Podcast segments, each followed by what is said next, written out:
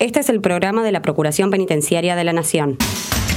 Voces en libertad. Voces en libertad. Atravesamos los muros. Procuración Penitenciaria de la Nación. Conduce Enrique Vázquez. Es un enorme placer el presentarles el programa de hoy. Por un lado porque es placentero reencontrarnos con ustedes y por otro por el contenido del programa. Tenemos nada más y nada menos que el adelanto de cuáles serán las funciones como relator especial de ejecuciones extrajudiciales, sumarias y arbitrarias de la Organización de las Naciones Unidas por el doctor Morris Tidball Binks, el ex director del equipo de antropología forense y el que colaboró con las abuelas de Plaza de Mayo y el gobierno del doctor Raúl Alfonsín para la creación del Banco de Datos Genéticos en la Argentina. Ahora va a desempeñar semejante cargazo en la ONU con asiento en Ginebra. Y después la doctora Jessica Lipinski de la Procuración Penitenciaria nos habla acerca de la presentación del proyecto de ley sobre el derecho al sufragio universal de las personas condenadas en los establecimientos carcelarios y la homologación judicial del protocolo de alimentación para el complejo penitenciario de Marcos Paz.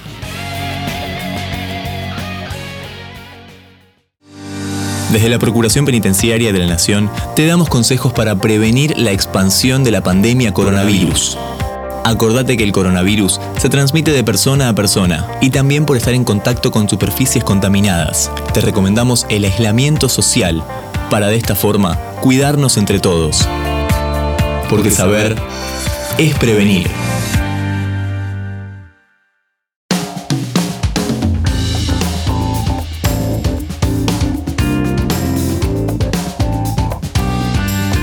La última vez que tuvimos el enorme placer de saludar al doctor Morris Tidball Bings fue hace apenas dos años, cuando la Universidad Nacional de La Plata le confirió el título de doctor honoris causa. Él había cursado la carrera de medicina en la Universidad de La Plata y después comenzó a destacarse eh, primero en Amnistía Internacional, luego en el equipo de antropología forense, finalmente colaborando con las abuelas de Plaza de Mayo en la eh, elaboración de lo que fue el Banco Nacional de Datos Genéticos.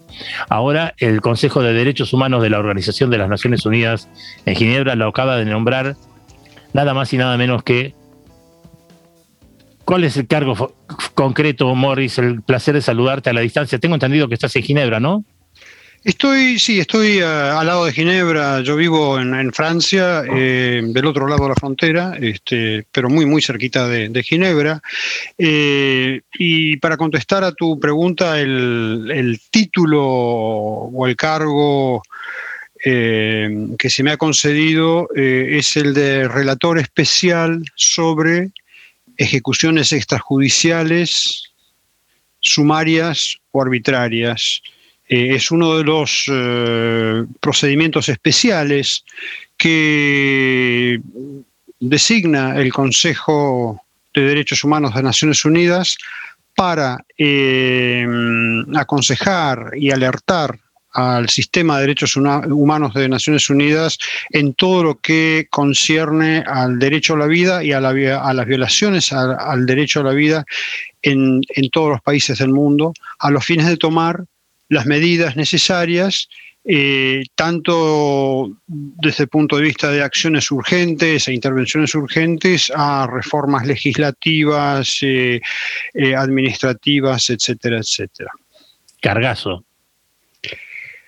Y es, un, es una responsabilidad importante, debo confesarlo, y recién estoy eh, asumiendo el cargo. Este, de hecho, formalmente eso debería haber eh, eh, tenido como fecha de, comienzo el primero de mayo, pero este, como Mm, la persona a la que estoy sucediendo en el cargo eh, debió dejarlo eh, un poco antes de lo, previsto en el calendario, me han pedido este, asumirlo unas semanas antes, ¿no? Entonces esto eh, estoy, estoy recién este, comenzando a, acomodarme en el, en, el, en el, puesto, digamos, este, y aprendiendo muy rápidamente de esta, de esta función eh, y sobre esta función complejísima, pero también fascinante y creo que muy, muy importante para avanzar la causa eh, de los derechos humanos. Eh, en todo el mundo, en base a lo que hemos aprendido, y, vos lo, lo, lo, mencionaste brevemente al referir poco mis antecedentes, lo que hemos aprendido eh, en nuestros países y en nuestra región. Este, y, eso eh, me parece que es para mí lo más gratificante en cuanto a que mm, eh, es una oportunidad de, de, proyectar al mundo las lecciones que nosotros hemos aprendido en materia de, prevención y de investigación de, todo tipo de muertes arbitrarias, ejecuciones extrajudiciales, etcétera, para que eh, e, e, ese tipo de violaciones eh, se reduzca, eh, se prevenga o se evite en otras partes del mundo, ¿no? Florencia Sosa. Y quiero saber específicamente qué, qué son las ejecuciones extrajudiciales y cómo se las puede documentar. Teniendo en cuenta que se dan en el marco de lo ilegal y de lo ¿no? como, como, habrás visto, el, título del cargo es eh, Relator Especial sobre Ejecuciones Extrajudiciales, eh, Sumarias o arbitrarias, ¿no? Entonces, en realidad esos tres términos están entremezclados y a lo largo de los eh, casi 40 años de, vida del, mandato, eh, eh, estos, estos, estos términos se han usado de esa manera, ¿no? Este, obviamente, cuando hacemos una referencia específica al término extrajudicial, es una ejecución eh, o una, digamos, una, una eh, eh, ejecución de, de, una, de una sentencia de muerte fuera de un marco judicial, extrajudicial, ¿no? pero se entiende genéricamente como los homicidios llevados a cabo de, manera arbitraria, eh, brutal en la mayoría de los casos, eh, y que eh, tienen una o como responsabilidad agentes del Estado o personas vinculadas de alguna u otra manera al Estado actuando con la anuencia o el incentivo del Estado. ¿no? Eh, el término de muertes o ejecuciones arbitrarias es un poco más amplio, pero también eh, básicamente mm, significa eh, una privación arbitraria de la vida que es contraria al derecho internacional vigente. ¿no?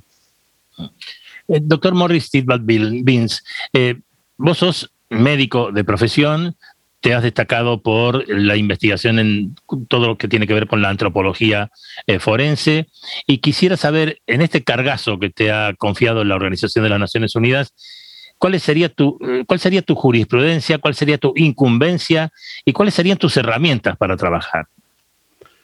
No, gracias por, la pregunta y vuelvo un poco a lo que mencioné al comienzo, ¿no? Este, eh, creo que el cargo es una oportunidad para eh, poner en práctica a nivel global eh, lecciones que hemos aprendido en nuestros países y en particular y en lo personal, yendo específicamente a tu pregunta, obviamente en la materia forense que me ha tocado trabajar y ayudar a desarrollar durante varias décadas, de la mano de Abuelas de Plaza de Mayo, con los compañeros del equipo argentino de antropología forense y con colegas eh, luego de toda la región y de todo el mundo. ¿no?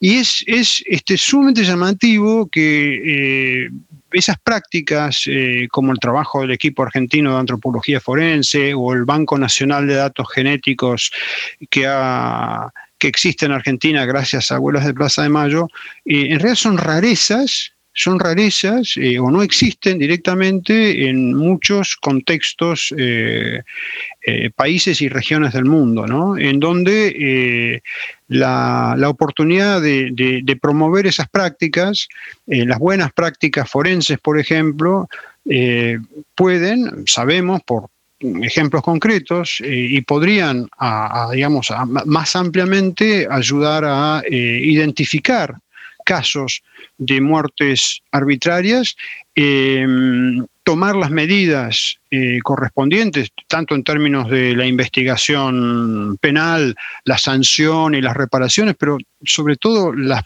prevención de ese tipo de fenómenos. Es decir, es como en el caso del COVID. Si no se diagnostican los casos, no se pueden eh, llevar a cabo medidas de eh, prevención y contención de la enfermedad. Y en el caso de muertes arbitrarias, si no se diagnostican y si no se reconocen los casos de una manera objetiva, eh, pues sucede lo mismo. ¿no? Luego, obviamente, eh, hay una serie de medidas adicionales que deben tomarse, como yo dije antes, en términos de legislativos, es decir, con desarrollo de, leyes, pero también administrativos eh, e institucionales, como la creación de instituciones eh, que salvando las distancias, ¿no? La, Procuración Penitenciaria de la Nación, que obviamente no se encarga de, del, tema de, muertes, pero se encarga de otras, de, velar por los, los, derechos de las personas privadas de libertad, ese tipo de instituciones también existen en el marco de la protección del derecho a la vida, y, y, faltan en muchos países y contextos. Entonces, eh, ese es el, desafío este, que yo veo y de hecho ya, aunque esté en los, en los, en los inicios de la función, eh, ya estoy... Eh, manteniendo discusiones con, con diversas contrapartes, etcétera, para, para considerar la promoción justamente, por ejemplo, de buenas prácticas forenses en, eh, los países afectados por estos, por estos fenómenos de, privación arbitraria de la vida eh, en, números eh, importantes, pero incluso cuando los casos son, este, digamos, muy puntuales, sabemos por la práctica que una investigación adecuada no solamente eh, resuelve el caso en términos penales, eh, sino que es fundamental para prevenir su repetición. No sé si respondí a tu pregunta. Quedan cositas pendientes, pero ya eh, primero quiero pedirle a Florencia Sosa que trate de aprovechar lo que Damián Fernández nos da como plazo los últimos dos minutos de este primer bloque.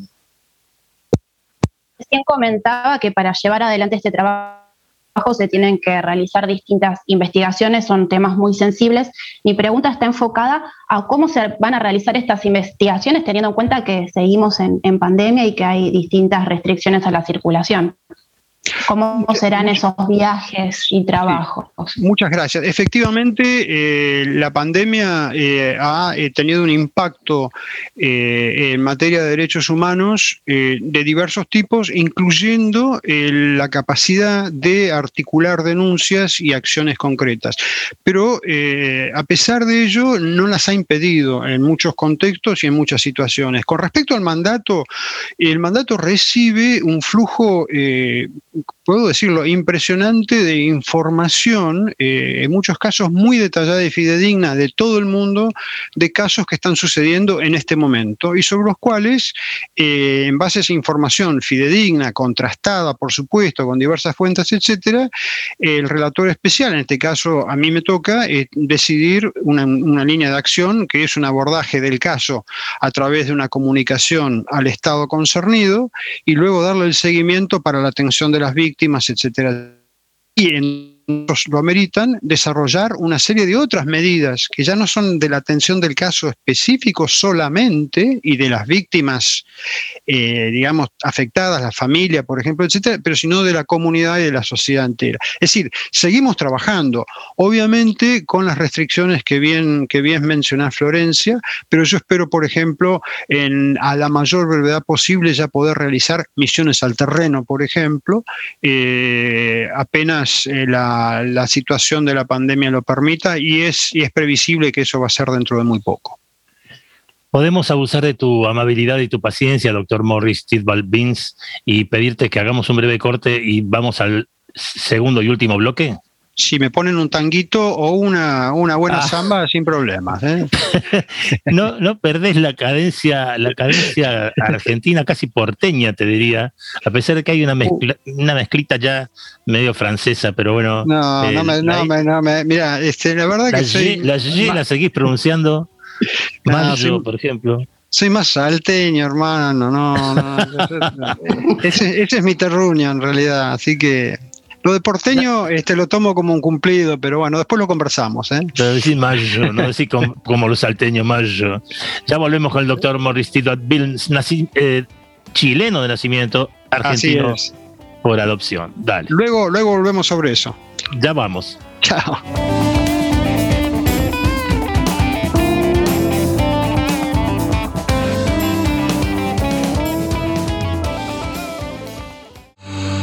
Seguinos. Twitter, arroba ppnarg. Facebook.com barra ppnarg. Informate, ppn.gov.ar. Voces en Libertad. Voces en Libertad. Un programa de la Procuración Penitenciaria de la Nación.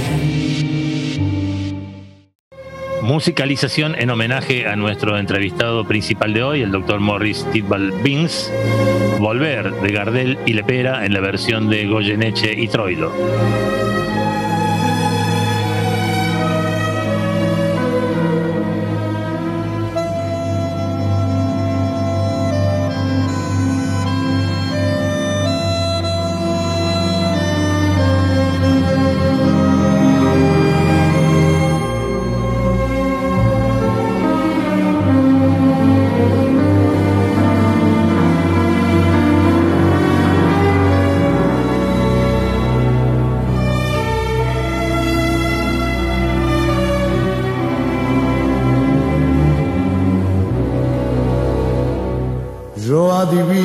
Parpadeo de las luces que a lo lejos van marcando mi retorno.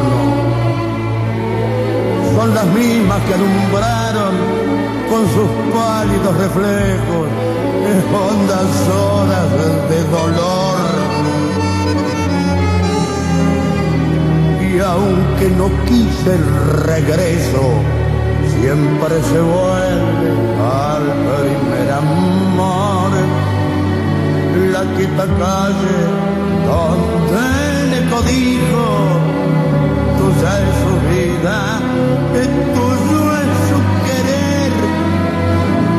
Bajo el burlón mirar de las estrellas que con indiferencia hoy me ven volver volver. Con la frente marchita, las nieves del tiempo platearon mi sien. Sentir que es un soplo la vida, que veinte años no es nada, que febril la mirada en la sombra. Te busca y te nombra vivir. Con el alma aferrada a un dulce recuerdo que lloro otra vez. Tengo miedo del encuentro con el pasado que vuelve a enfrentarse con mi vida. Tengo miedo de las noches que pobladas de recuerdo encadenan mi soñar. Pero el viajero que huye, tarde o temprano detiene su andar. Y aunque el olvido todo destruye haya matado mi vieja ilusión, guardo escondida una esperanza humilde, es toda la fortuna de mi corazón. Volver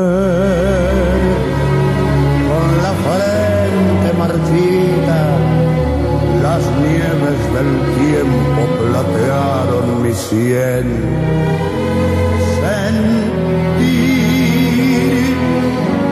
que es un soplo la vida, que veinte años no es nada, que febril la mirada, errante en la sombra, te busca y te nombra el vivir aferrada a un dulce recuerdo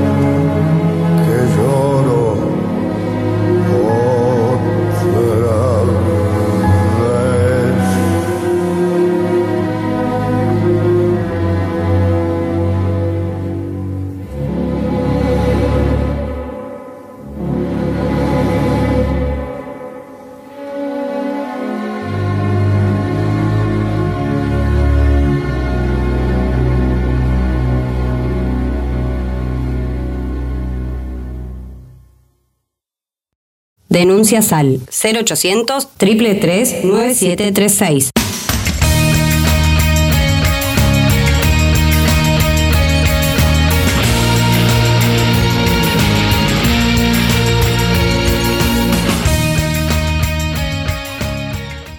Estás escuchando Voces en Libertad. Voces en libertad. Atravesamos los muros. Voces en Libertad. PPN te informa, ante la presencia de los síntomas fiebre y tos, fiebre y dolor de garganta, fiebre y dificultad respiratoria, no, te automediques. Consulta inmediatamente al sistema de salud a través de cualquiera de estos teléfonos 0800-222, 1002, 4292-3896 o llamando al 107. Porque saber es prevenir.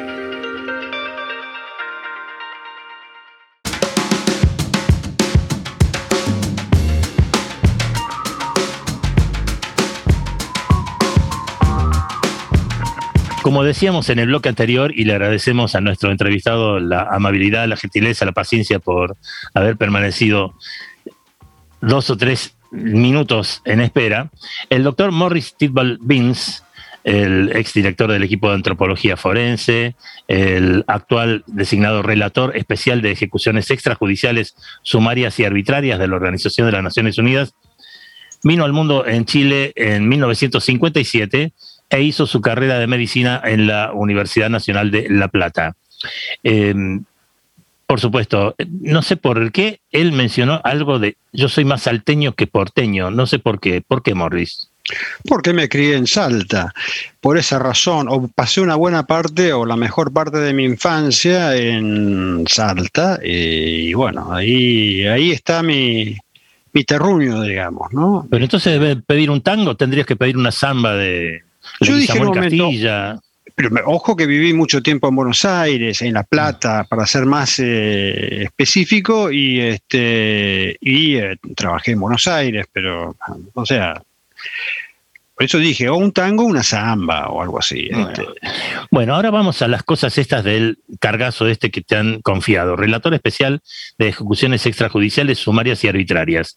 Yo te pregunté algo acerca de herramientas y no me queda claro eh, qué herramental vas a tener vos. Supongo que en este momento vos dijiste te está llegando un flujo enorme de eh, sugerencias para que actúes. Vemos que hay matanzas en Myanmar, veo que hay matanzas en Mozambique, hay matanzas en Uganda. Bueno, ¿qué se hace con todo eso? como, como comencé a decir en el bloque anterior, eh, el, modus operandi del relator especial es transmitir eh, a la mayor brevedad eh, posible, en algunos casos con urgencia inmediata, las preocupaciones sobre casos específicos y particulares que le llegan a través de ese flujo de información constante a los gobiernos y a las autoridades concernidas para que tomen medidas concretas que obviamente se recomiendan en esas comunicaciones, sean adoptadas en el plazo perentorio. Especialmente en los casos, por ejemplo, de una ejecución inminente, en casos en donde la pena de muerte constituye una violación flagrante eh, de las normas de derechos humanos eh, internacionales, en los casos de amenazas de muerte eh, muy graves, este, obviamente la urgencia es inmediata y la intervención debe serlo de, la misma manera. O sea, ahí estamos hablando de comunicaciones, comunicaciones por las vías diplomáticas eh, que tienen efectos eh, en muchísimos casos de salvar vidas este, demostrados, digamos, ¿no? Para los casos ya más eh, complejos, más grandes o que requieren, digamos, procesos de investigación, por ejemplo, las comunicaciones no necesitan, necesitan ser tan urgentes pero a su vez son más elaboradas y tienen que ir acompañadas de eh, una serie de propuestas, eh, por ejemplo, de asistencia técnica a través de las oficinas de Naciones Unidas. Vamos a decir, eh, hay países en donde hay un legado de fosas comunes, este, con los restos de personas ejecutadas y o desaparecidas, eh, cuyos familiares están a la espera de, saber eh, su suerte, conocer su paradero, recuperar los restos, identificarlos, etcétera. Obviamente que hay que, hay que llevar a cabo una serie de, de medidas que son como las que se llevaron a cabo en Argentina, el trabajo que, que que comenzó a hacer y todavía hace el equipo argentino de antropología forense, que sabemos lleva años, ¿no? Años. Eh, y eso no puede, digamos, basarse simplemente en una recomendación. Eh, es algo que requiere un, seguimiento, eh, como dije, la asistencia técnica donde sea necesario. Todo eso es responsabilidad del relator especial. y obviamente estas comunicaciones se hacen, como dije, por la vía diplomática, por los canales formales, etcétera esto ya está todo preestablecido, pero también, pero también eh, por medios eh, diversos como son una visita a un país, una visita a, la representación diplomática de un país, la reunión o las reuniones con entidades diversas en, ese, en el país concernido o en la región concernida. A veces se hacen trabajos conjuntos o acciones conjuntas con, con los sistemas regionales de protección, como el sistema interamericano, ya sea y específicamente y especialmente con la Comisión Interamericana de Derechos Humanos, pero a veces se hace incluso una micoscuria con la Corte Interamericana de Derechos Humanos o con la, con la Comisión Africana de Derechos Humanos y de los Pueblos, etcétera, etcétera. Es decir, hay una serie de canales y, formas de abordar estos casos. Las herramientas, obviamente cuando pensamos en una herramienta, pensamos en un destornillador, en un martillo, obviamente este, eso también existe. Ahí por eso hago el hincapié en la asistencia técnica. Ahí ya estamos hablando de que, eh, vamos a dar el ejemplo de una, fosa común, en un país en donde no hay capacidad forense, obviamente hay que llevar esa capacidad forense, hay que capacitar a la gente, todo eso hay que, hay que eh, hay que, eh, digamos, no solamente recomendarlo, hay que, hay, que, hay que planificarlo, hay que darle el seguimiento y garantizar su implementación.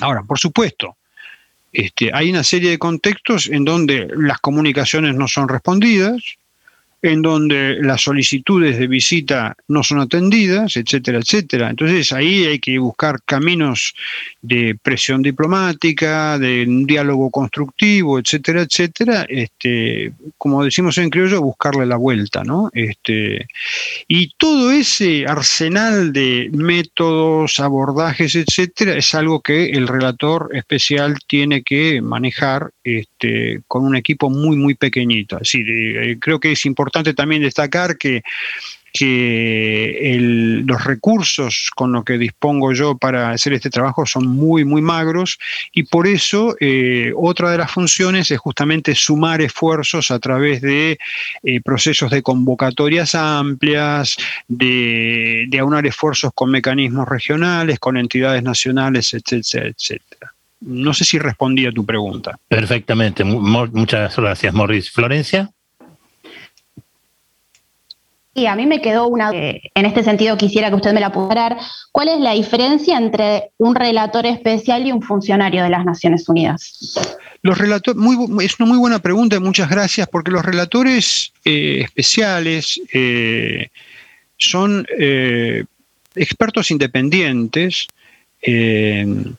que forman parte de los procedimientos especiales de Naciones Unidas y no somos funcionarios de, eh, de, la Organización de Naciones Unidas. Nosotros estamos, como en mi caso, designados eh, en función de, un mérito que está predefinido, eh, la experticia, etcétera, etcétera, por el Consejo de Derechos Humanos para eh, actuar de manera totalmente independiente. Es decir, concretamente, a mí nadie me puede em, eh, eh, condicionar, impedir lo que a mí, en mi calidad de experto, me considero que debe decirse y debe hacerse. Eh, y eh, el cargo eh, no es remunerado por la misma, por la misma razón. ¿no? Este, no sé si respondí a tu, a tu pregunta. Sí, sí, muchísimas gracias. ¿Cómo que no es remunerado, Morris? Bueno, los, es así. O sea, justamente para, para garantizar la independencia del, de los, de los procedimientos especiales, eh, los cargos son, eh, son ad honorem, eh, o pro bono, como se, como se dice, sin ningún, sin ningún pago de ninguna especie, y además hay un código de conducta que impide claramente este, recibir cualquier tipo de, de, servicio o de pago por cualquier eh, actividad relacionada con mi, función. Eh, por eso la mayoría, y todos los relatores o las relatoras especiales, tienen funciones otras, eh, usualmente en la academia, a veces en las instituciones públicas, como, como el doctor Horacio Ravena, que a su vez también es profesor en la, en la academia, en la Universidad de Buenos Aires, en mi caso, yo, soy uno de los pocos que este, em, soy un jubiladito. Yo me he jubilado hace poco del Comité Internacional de la Cruz Roja y, si bien tengo relación con tres universidades, eh, la tengo eh, también de manera honorem como, como profesor invitado.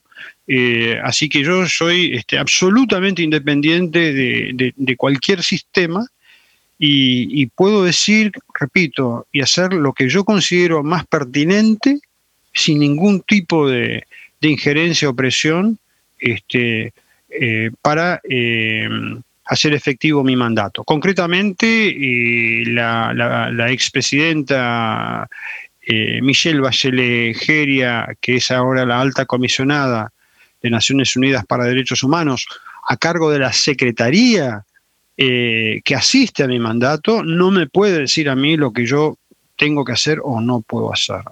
Al contrario, ella está, eh, una de sus, las funciones de su, del, alto comisionado es justamente asistir a los relatores y a las relatoras especiales para eh, el cumplimiento de sus funciones. Como dije antes, los recursos disponibles en términos de asistencia, etcétera, son, son muy, muy escasos pero eh, las formas de, trabajo y de abordaje permiten hacer mucho más de lo que uno se podría imaginar cuando eh, uno pone sobre la mesa eh, los, escasos recursos disponibles, ¿no? O sea que tenés ese cargazo de relator especial de ejecuciones extrajudiciales, sumarias y arbitrarias, pero vivís de la jubilación por haber estado en el Comité Internacional de la Cruz Roja entre el 2004 y el 2016 y de tres desempeños como docente hasta el 2020. perdón. sí, por el 2019 hablamos, este, y, tres eh, desempeños eh, académicos universitarios. Que son también ad honorem, exactamente. O sea, concretamente, yo vuelvo al, viste que con la edad uno vuelve a la infancia, dice, ¿no? Yo cuando, cuando comencé, cuando comencé mi, vamos a decir, mi militancia en derechos humanos, cuando yo era estudiante, este, mm. obviamente hacíamos todo, incluyendo la, la, creación del equipo argentino de antropología forense, mis primeros pasos con abuelas de Plaza Mayo, era todo de manera este, voluntaria. O sea, yo, mm, yo trabajaba en una librería en La Plata que se llamaba Libraco, una librería mítica de, de La Plata, este, hacía algunas traducciones, etcétera, pero por, durante por lo menos dos, casi tres años, el trabajo forense con el equipo argentino de antropología forense era donorem. Entonces es un poco como volver a esa época otra vez, ¿no? Este, eh, espero, espero que con eh, por lo menos una parte del éxito que, logramos tener eh, con todos los compañeros y las compañeras en aquella época en Argentina, este, y aquí aprovecho para, decir algo que me parece muy importante, que me, devuelve a lo que yo ya había mencionado en términos de eh, el aprendizaje que nosotros hemos tenido eh, por las circunstancias históricas que nos tocaron vivir en nuestros países. Eh, y en, lo, en, lo, particular, yo quiero destacar a personas como, como, bueno, abuelas de Plaza de Mayo, pero Chicha Mariani, Estela Carlotto, en Chile Roberto Garretón eh, y tantos compañeros y compañeras eh, de quienes de alguna manera considero como gigantes sobre qué, cuyas espaldas yo estoy, estoy, tratando de hacer algo. ¿no? Si sin toda esa gente tan maravillosa, tan dedicada, este, yo, yo, yo no estaría aquí, o sea, no estaría eh, eh, cumpliendo esta función. Y aprovecho también para decir que es, también es un orgullo, tanto como argentino, eh, como chileno, porque yo tengo la doble nacionalidad, este, asumir este cargo, es la primera vez que, que, lo asume una persona de, de nuestra región. Y este, eso está en la línea riquísima de aportes de, destacados y destacadas argentinas y argentinos y chilenas y chilenos. Eh, podemos, si hablamos de argentinos, nos remitimos ya a antes de la creación de Naciones Unidas. Eh, Carlos Saavedra Lamas, por ejemplo, eh, primer nombre. Morris, me está reclamando Damián Fernández que, que nos hemos excedido ya dos minutos. Uh, entonces. Pero es un placer tan grande escucharte, así que quedamos para la semana que viene y para toda la otras. Te agradecemos muchísimo y te deseamos todo el éxito del mundo como relator especial de ejecuciones extrajudiciales, sumarias y arbitrarias de la Organización de las Naciones Unidas. El gusto es mío, muchísimas gracias, un placer hablar con ustedes y con la radio audiencia. Que tengan un muy, una muy buena tarde ahí. Chau. Un abrazo muy grande, que estés muy bien. Chau, Morris. Chau, chau, chau.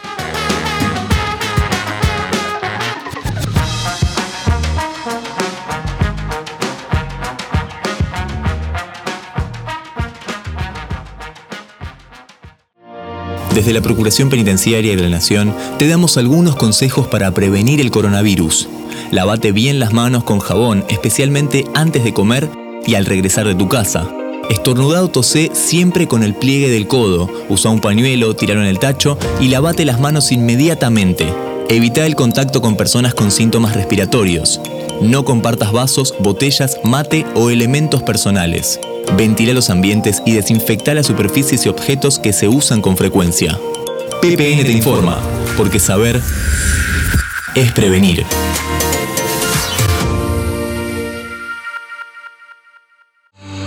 Seguinos. Twitter, arroba ppnarg. Facebook.com barra ppnarg. Informate, ppn.gov.ar. Voces en libertad. Voces en libertad un programa de la Procuración Penitenciaria de la Nación. Síntesis de la semana. Noticias en un minuto.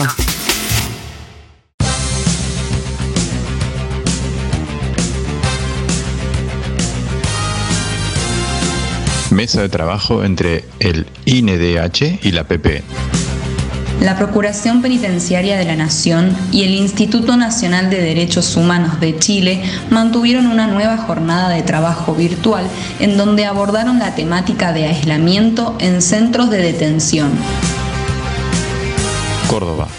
Detenidos de cárceles cordobesas ayudarán a producir árboles para el plan agroforestal.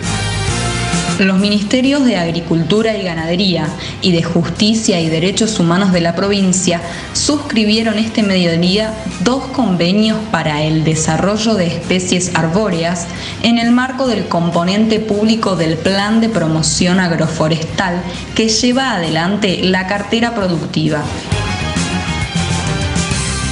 Encuentro Internacional con la DPU.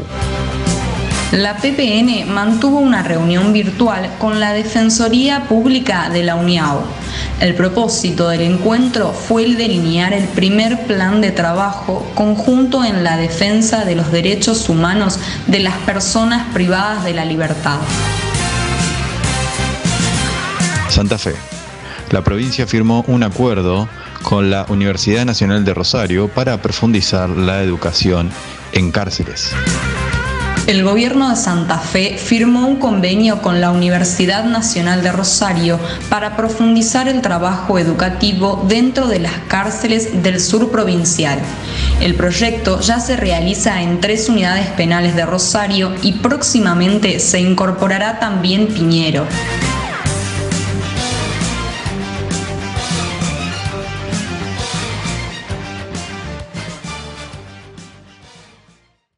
Voces en Libertad. Voces en Libertad. Un programa de la Procuración Penitenciaria de la Nación. 25 años. 25 años. Defendiendo los derechos de las personas privadas de su libertad. Privadas de su libertad.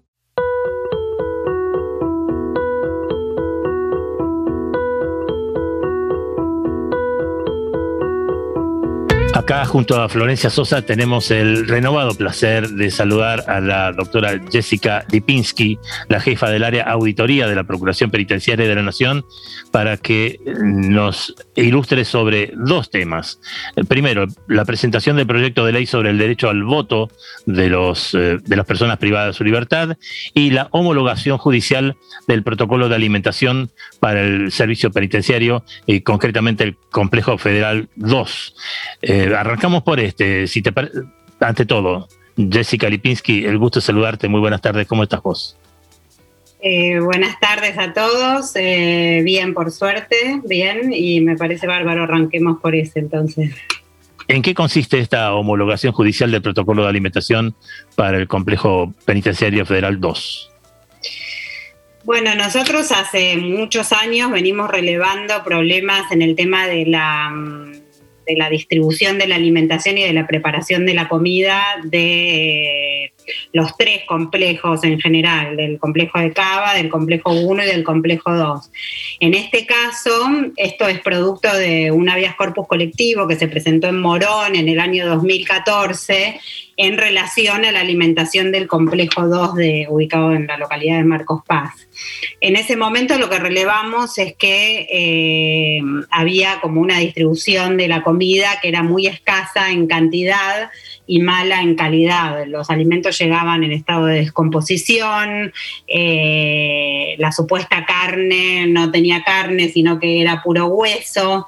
Eh, habíamos hecho en su momento relevamiento y entrevistamos a un buen porcentaje de privados de libertad en ese complejo y detectamos eh, estas, estas anomalías, estas deficiencias. Se presentó el habeas corpus y el juzgado lo que hace es ordenar, eh, digamos, la elaboración de un protocolo para mejorar esta situación y convoca a la Comisión de Cárceles, a la Procuración Penitenciaria de la Nación y al SPF a hacer el, protocolo. También le da una activa participación al Instituto Nacional de Alimentos, eh, dependiente de ANMAT, que nosotros en su momento lo habíamos también convocado para los relevamientos. Em, bueno, esto, digamos, tuvo idas y venidas. Eh, en el tema de la preparación del protocolo, porque había cosas que no nos poníamos de acuerdo, sobre todo con el servicio penitenciario, eh, porque ellos habían hecho una licitación con una empresa que terminaba de trabajar a las 5 de la tarde y entonces, por ejemplo, la cena la entregaban, digamos, en horario muy temprano, que esto era un reclamo de los detenidos. En su momento recuerdo que incluso los detenidos lo que decían era que les entregaban una comida por día, ni siquiera les daban, digamos, almuerzo y cena.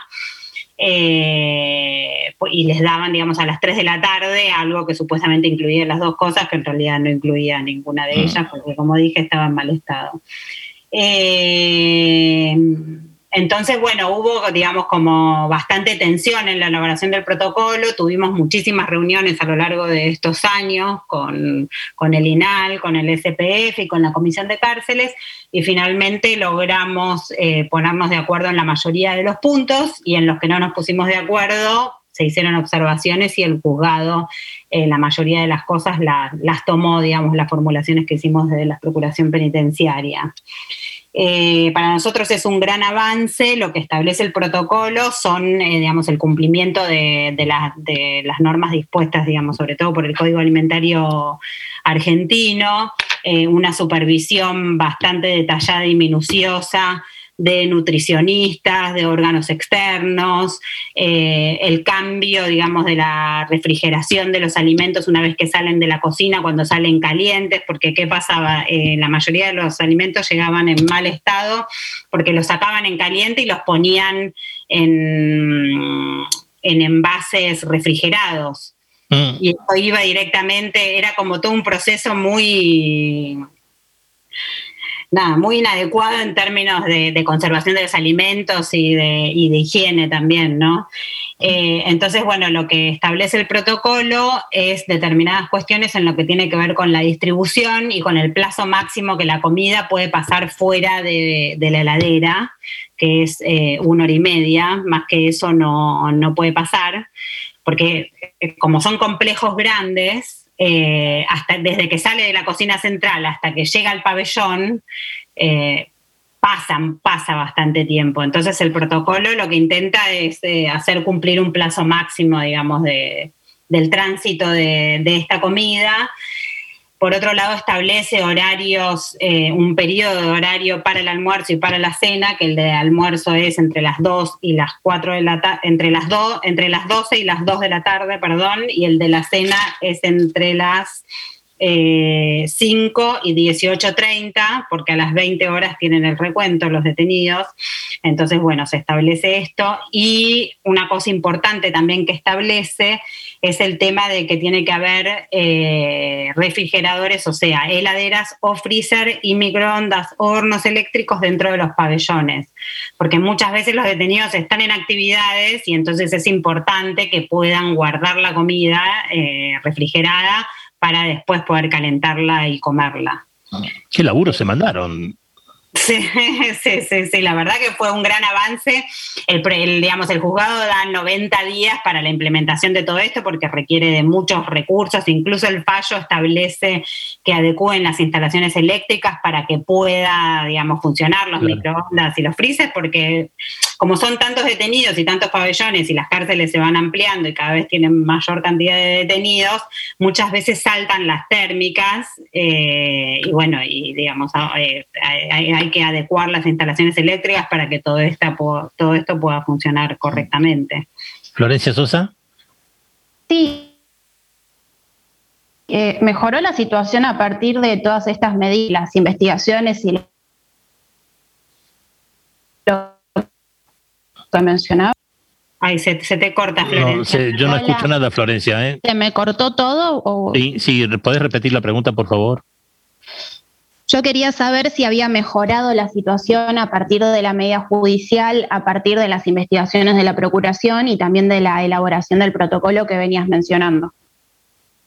Mira, esto es bastante reciente y el juzgado da, como, como mencioné hace un ratito, un plazo de 90 días. Todavía no fuimos a relevar en concreto, digamos, eh, esto sí, no hemos tenido reclamos colectivos sobre la alimentación, con lo cual sospechamos que hubo un avance eh, pero bueno, todavía no, no, fuimos a hacer el seguimiento de la medida porque esto es bastante reciente y si en general le damos un plazo al servicio para que pueda dar cumplimiento, ¿no? Más cuando requiere tanta implementación de recursos y en este momento en particular.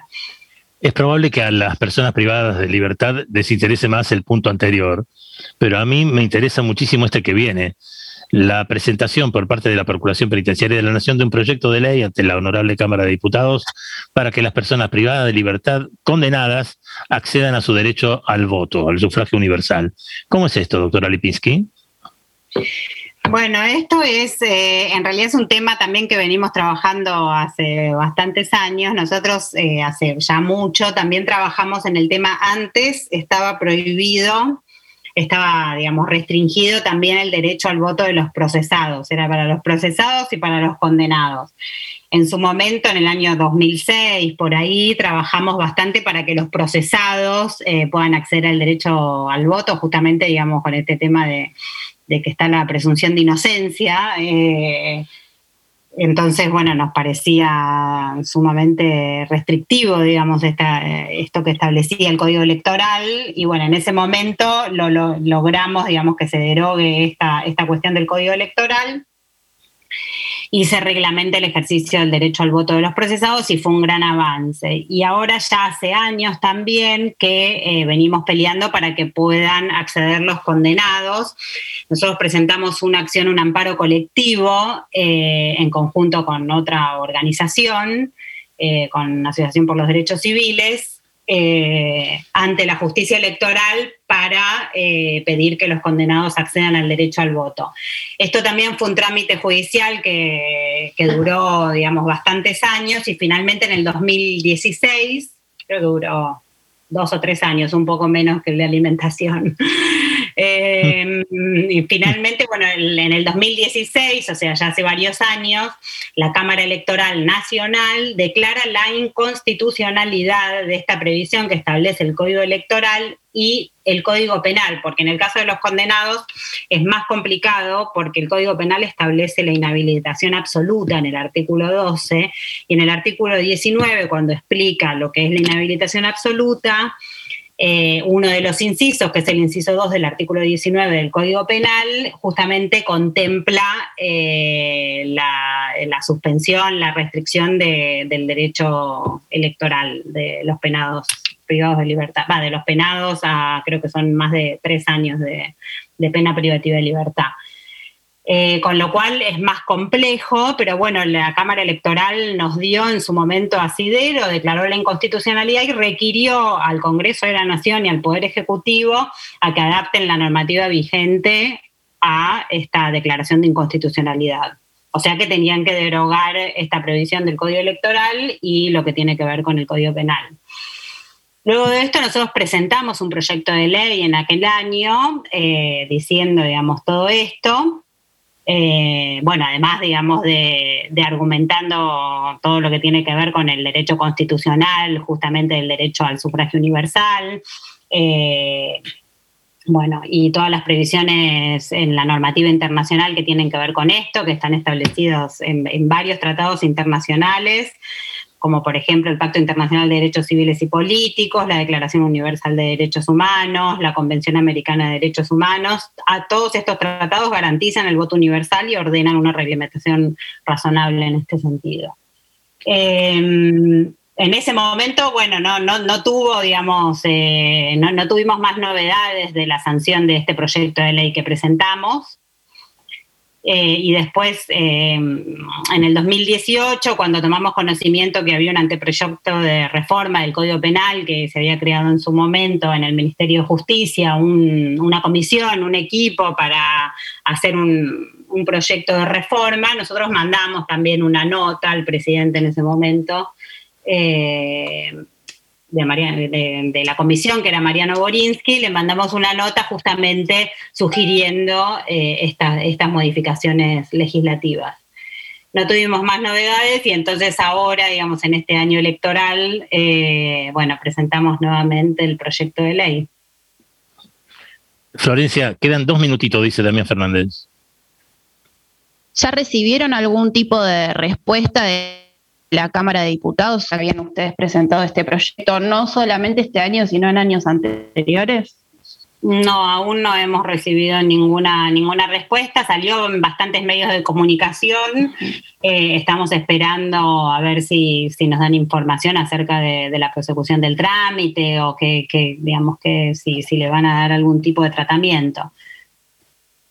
Lo que me queda claro antes de ir al cierre, doctora Jessica Lipinski, es que conviene cualquier cosa en la vida menos pelearse con vos, pues sos un pitbull, agarrás una cosa y no la soltás más.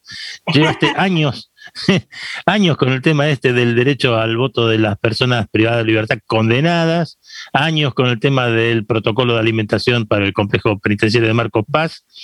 No conviene pelearse con vos. lo que pasa es que cuando uno empieza a conocer, digamos, lo engorroso que es eh, modificar eh, prácticas y dinámicas en las cárceles, eh, se lo toma con la paciencia que, requiere la situación y con el empeño también que, bueno, que se necesita para que estas modificaciones puedan hacerse. Gracias. Un orgullo y una garantía entonces tener a la doctora Jessica Lipinski como jefa del área de auditoría de la Procuración Penitenciaria de la Nación. Gracias por permitirnos molestarte en tu casa eh, y quedamos a disposición para cualquier otra cosa, Jessica. Bueno, muchas gracias a ustedes y cualquier cosa estoy, estoy aquí para responder lo que sea necesario. Un gusto, muchísimas gracias. Bueno, gracias, igualmente.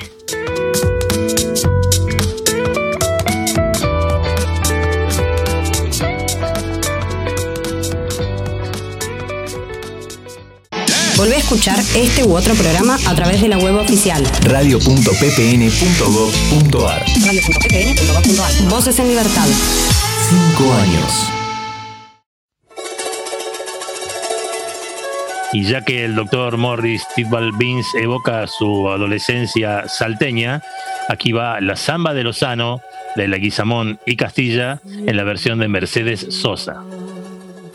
De Jujuy, camino a la puna me voy a cantar flores de los dólares, bailan las cholitas del carnaval. Flores de bailan las cholitas del carnaval los ojos de las llamas. Se mira solita la luna de sal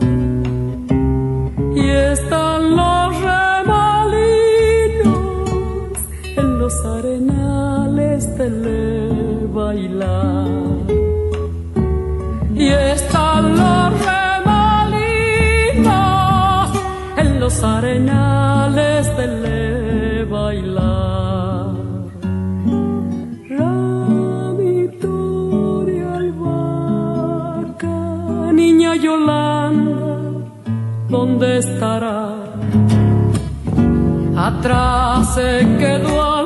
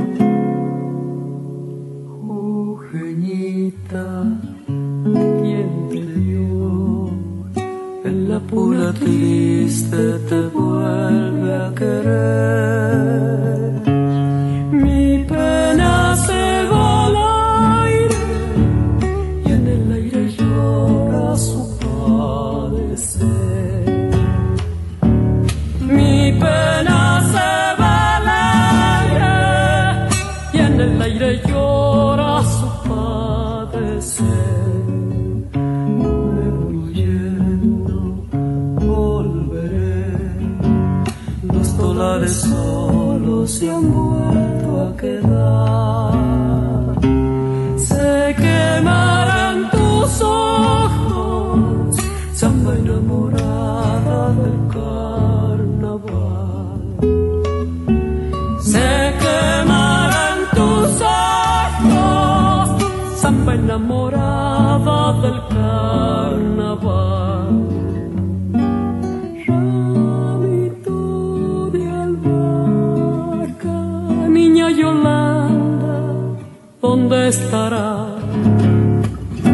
Atrás se quedó alumbrando su claridad. Vuelvo a la sabana, ya mi caballito no puede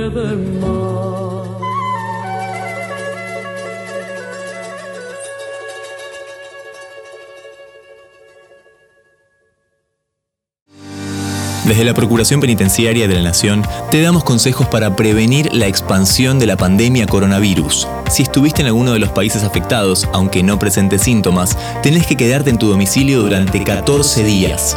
Para más información, ingresa a argentina.gov.ar barra salud barra coronavirus. PPN te informa, porque saber es prevenir. Esto fue Voces en Libertad. Voces en Libertad. Un espacio para escuchar y conocer desde otro ángulo el sistema. Seguimos en arroba ppnart y www.ppn.gov.ar.